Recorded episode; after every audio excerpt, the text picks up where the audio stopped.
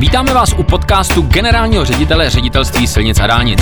Dobrý den, pane řediteli. Dobrý den. E, tak zase po nějaké době, ale zase na stavbě. Ovšem tentokrát nejsme na dálnici, tentokrát jsme na obchvatu. E, jsme na obchvatu Svitav na silnici 43, e, což pro běžného motoristu je takový ten velmi zatížený koridor od Brna směrem nahoru na Svitavy a potenciálně potom buď na Polsko nebo na Hradec e, nebo na druhou stranu e, na, na, na, na Mohelnici a Olomouc. Nicméně, e, teď jsme na stavbě, která není jakkoliv bombastická fantastická. Je to stavba, která má pár kilometrů, bude se stavět eh, necelé dva roky. Eh, nicméně eh, i tak se tady objevil kromě vás, pane řediteli, samozřejmě pan Hejtman a další lidé. To znamená, že i takováhle stavba je důležitá. Jak vnímáte ty stavby? Co je důležitější? Dálnice nebo pár kilometrů obchvatu? Asi těžko říct, co je důležitější. Samozřejmě dálniční stavby jsou výrazně bezpečnější a odvádějí daleko větší intenzitu dopravy eh, z těch komunikací z nižších tříd. Na druhou stranu ty silnice první třídy a obchvaty jsou velmi důležité pro ty samotné občany. Zde zrovna, kde se nacházíme ve Svitavách, tak ta silnice 1.43 je velmi zatížená, jezdí zde obrovské množství kamionů, projíždí to eh, skrz to zastavené území obcí. Denodenně to ovlivňuje ty životy těch lidí a ty obchvaty, to, že vytáhneme prostě tu komunikaci mimo to zastavené území, je pro ty občany velmi důležité. Takže každá každá, každý obchvat, každá silnice, která se postaví mimo ty obce, mimo ty města, mimo ty baráky, mimo ty domy těch lidí je velmi důležitá, protože to zvyšuje bezpečnost a komfort těch lidí, kde oni žijou, kde se jich to bezprostředně dotýká. Mluvíte v množném čísle, teď jsme dobře ve, smi, ve Svitavách. E, tady bylo vidět na těch lidech, že se na to těší, evidentně se na to těší hodně, hodně let. E, kde další podobné stavby e, se chystají pomoct těm konkrétním lidem, protože přesně jak jste říkal, tam je to o těch popraskaných zdech, drnčících oknech, špinavém prádle při sušení a podobně. Tak některé se chystají, některé jsou ve výstavbě. Já si myslím, že nejdůležitější jsou ty, které už budeme zprovozňovat, to znamená, už v blízké době se dočkají prostě třeba obyvatelé Chínova, dočkají se obyvatelé Obelmovic na trase eh, Praha České Budějovice nebo Praha Tábor České Budějovice, což si myslím, že pro ty obyvatele to bude velmi důležité. Eh, dočkají se dalších místech, prostě v současné době probíhá výstavba, jako třeba ještě Církvice eh, na Kutnohorsku. To znamená, pro ty občany to velmi důležité. Ale chystáme řadu nových obchvatů, které jsou v současné době v přípravě a bude se zahajovat jejich stavba doprava. V blízké době věřím, že zahájíme třeba obchod Jaroměře, kde ta doprava trpěla dlouhodobě. Tam se zrovna kloubí teda výstavba dálnice s obchvatem, protože jsme postavili dálnici D11 v tom tahu jich sever a východ západ právě řeší obchvat Jaroměře na silnici 33, takže tady je kombinace právě obchvatu dálničního se silnici první třídy, takže to bude velmi důležité. A například kromě světa právě tak začneme stavět i obchvat Nové Paky, kde, která dlouhodobě ty občané Nové Paky dlouhodobě trpěli tím transitem, který tam každý víkend, víkend co víkend jezdí na, na hory prostě do Krkonoš, to znamená, to bude taky obrovská úleva všem obyvatelům, až se tento obchvat postaví. A mohu pokračovat dál, protože těch obchvatů tady máme připravený po té republice poměrně velké množství a v těch nejbližších letech je chceme postupně realizovat, protože to je opravdu důležité pro tu Českou republiku. Na začátku eh, byla řeč o tom, že vlastně hodně, hodně se mediálně, a ono je to snažší, takový údernější, větší, mluví o stavbách dálničních úseků, že v tuhle chvíli stavíme, si, si to vybavu správně, kolem 150 km nových dálnic, ano. Eh, což je bezvadné. A o těch obchvatech se vlastně tolik nemluví. Ale ono to není o moc eh, méně kilometrů, protože těch jedniček máme teďka ve výstavbě kolem nějakých 70 km, což taky je bezvadný číslo. Nicméně ho, hovoří se právě o těch dálnicích. A tady jsme na východě Pardubického kraje, kde vlastně se potkávají ty stavby, jak jste o tom mluvil, jedničkové, ty obchvaty i s tou dálniční. Tady kousek je eh, naplánován koridor D35, kousek odsud už se už se staví, tak tak, eh, pane řediteli, když to máme vlastně tady na pětníku, na jednom, na jednom místě, na jedné části, v jednom regionu, jednoho kraje, eh, co je snažší, respektive co je složitější? Eh, připravit stavbu dálnice, to znamená opravdu veliká liniová stavba, a nebo teďka si dovolím maličko to zlehčit, pár kilometrů jedničkové silnice. Co je obtížnější?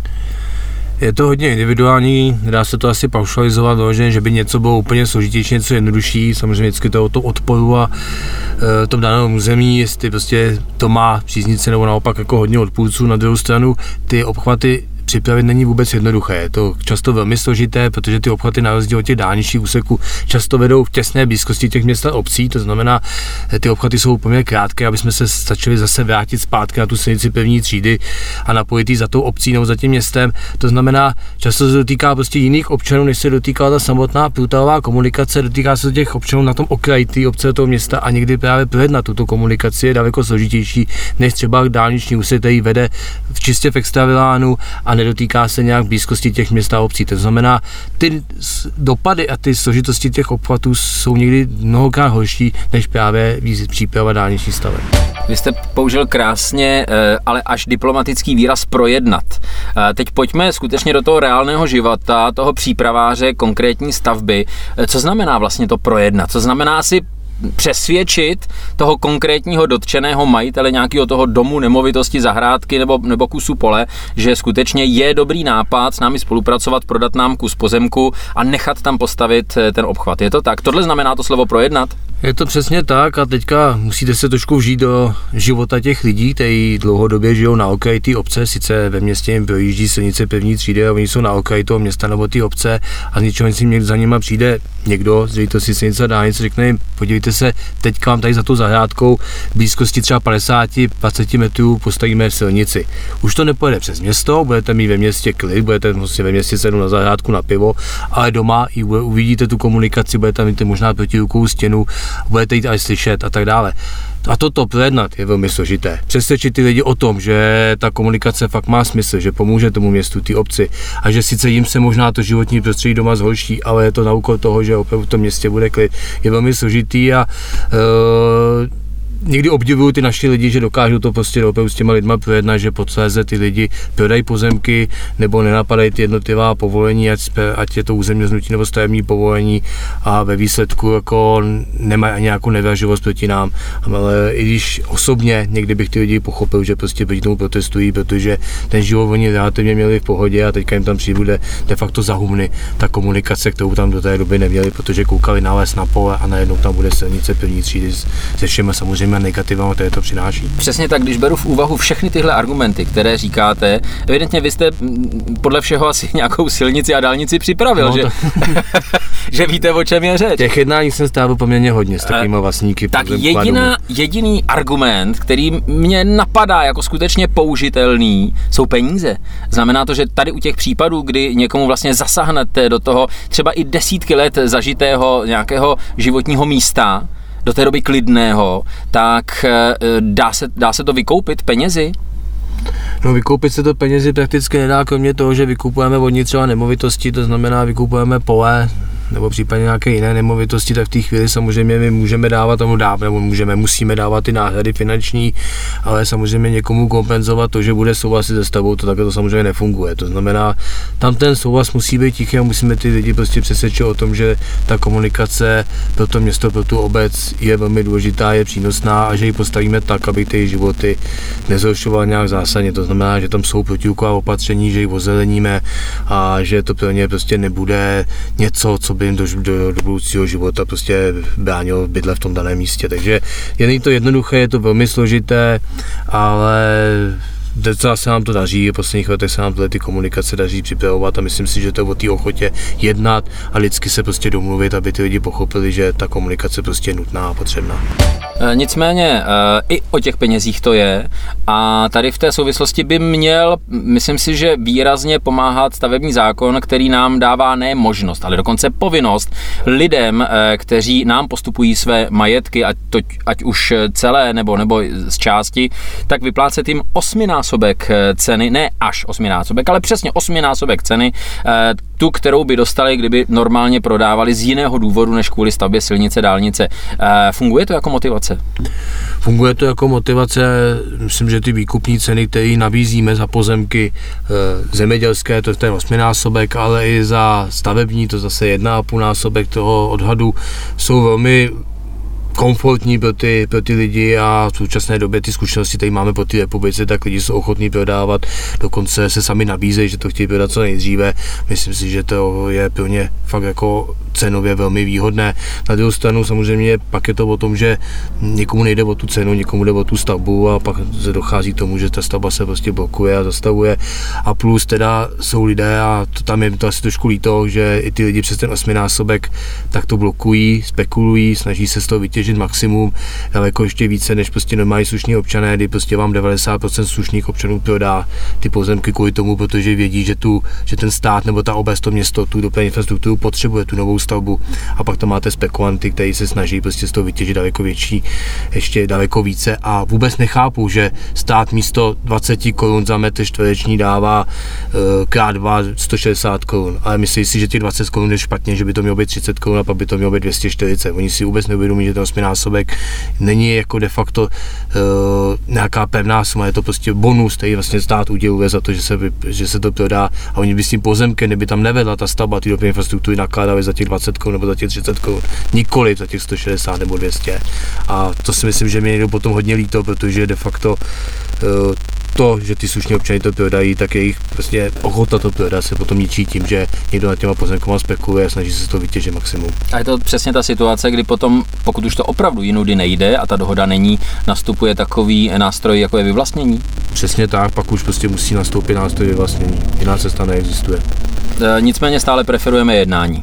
Stále preferujeme jednání a mám osobně opravdu velkou radost z toho, že na těch stavbách se daří e, z 90, 95%, možná i více procenty se s lidmi domluvit, že to procento těch vyvlastňovaných nám neustále klesá a je to vidět, že ta ochota jednat z naší strany i ta cena vlastně získá toho zákona je pro ty občany fakt dobrá a že e, to sami ocení, že ten stát se dokáže s nima vyrovnat opravdu dobře a správně, jak by měl, za to, že ta stavba se postaví na těch jejich pozemcích.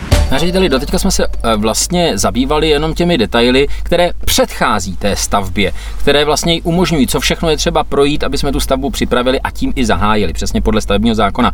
Pojďme se teďka přenést za tu stavbu, za zprovoznění. Už se stalo, že vám po zprovoznění nějaké stavby, právě nějakého obchvatu, eh, někdo zavolal a poděkoval vám, že eh, díky tomu obchvatu, který jste tam eh, postavili, takže už nejezdí tolik aut přes centrum města, městy se obce, že je možné přejíst silnici, že už tam nedrnčí okna, že už tam, když dají mámy v, třeba mm, uschnout prádlo, takže není zaprášené, nebo že se nebojí o děti, když jdou do školy? Samozřejmě nevím, jestli úplně telefonáty, ale určitě se setkávám s těmi starosty, kterými jsme dokázali tu dopravu odvést pomocí obchvatu a ta vděčnost je opravdu velká. Opravdu se ta doprava obrovským způsobem sklidní, ale když se ptáte konkrétně, tak mě napadá pan starosta Řevničova, s kterým jsem mluvil zrovna nedávno na zahájení stavby Krupé pokračové dálnice D6, vlastně za Řevničovem, kde se postavilo a zprovoznilo na konci roku 2020 právě obchvat Řevničova, sice dálniční obchvat, ale stále to budeme jako obchvat. A ten říkal, že ta doprava v tom Ředničově se neskutečným způsobem sklidnila a že sami jsou prostě v šoku, co to všechno udělalo, jaký klid v té obci prostě nastal, jak je bezpečno, jaký klid, jak prostě si můžou sedět venku před hospodou, nedečení tam auta, prostě je to prostě úplně něčím jiným, takže ten komfort toho života v tom Ředničově je dneska úplně něčím jiným. No, a strašně moc děkuji a e, svou okolností já jsem teďka o velikonocích tam jel na kole, já jsem se projet prostě z Říčan do Žace a, ale po té komunikaci bývá 1 lomeno 600, teďka v současné době už vlastně 600, 600 nebo to zde doprovodné komunikaci dálnici jsem jel a tím Řevničovem jsem měl prakticky úplně krásně bez aut, což prostě do této doby, než byla ta dálnice, se prostě nedalo zažít. A je to krásná komunikace najednou pro cyklisty, dříve by tam teda na tom kole teda nepach asi vůbec nikdo. Tak máme, máme za sebou eh, výčet několika ukázek obchvatů, které eh, jsou ve výstavbě, které brzo půjdou do provozu. Eh, teď jsme slyšeli i milou historii obchvatu, který už je v provozu provozu. Eh, pojďme teďka trošku zapredikovat. Eh, třeba je nějaká stavba obchvatu, o které se dosud až tolik nemluvilo a přitom už ji máme v nějakém brzkém plánu. Někde v republice. Pojďme překvapit a někomu udělat radost. No, bezký plán, já si myslím, že taková jako krásná stavba, na to já se velmi osobně těším a teď se přesunu do jiného regionu, na západ Čech a tak je to obchvat Plas. E, kdo to zná, kdo tu komunikaci na silnici 27 zná toto místo, tak ví, že to je z obou stran obrovské serpentiny, kde se sjíždí do hlubokého údolí a ten, tento obchvat právě se tuto chvíli připravuje a má tam nádherný most, který bychom chtěli realizovat už nejbližším dvou letech, to znamená, už v tom příštím roce bychom tuto stavbu chtěli zahájit. A to, to bude nádherná stavba, kde to pomůže nejen samozřejmě občanům těch plas, ale samozřejmě to pomůže i tomu životnímu prostředí řidičům, protože to ty sjezdy do těch hlubokých údolí a výjezdy jsou velmi náročné. A něco podobného chystáme a to by mělo být už daleko dříve na obchvatu Žiželic, to je taky silnice 27, tentokrát už Ústecký kraj a tam už v současné chvíli vybíráme zhotovitele stavby, máme stavební povolení a věřím, že v nejbližších měsících, to znamená možná na přelomu už prvního druhého poletí letošního roku bychom stavbu mohli zahájit, takže to je něco obdobného. To jsou krásné obchvaty, eh, kde dominantou je krásný silniční most. Tak pane řediteli, už se nenechte zdržovat, běžte, pracujte, ať ty obchvaty co nejdřív jsou. Hezký tak, den a těším se příště. Děkuji a krásný den.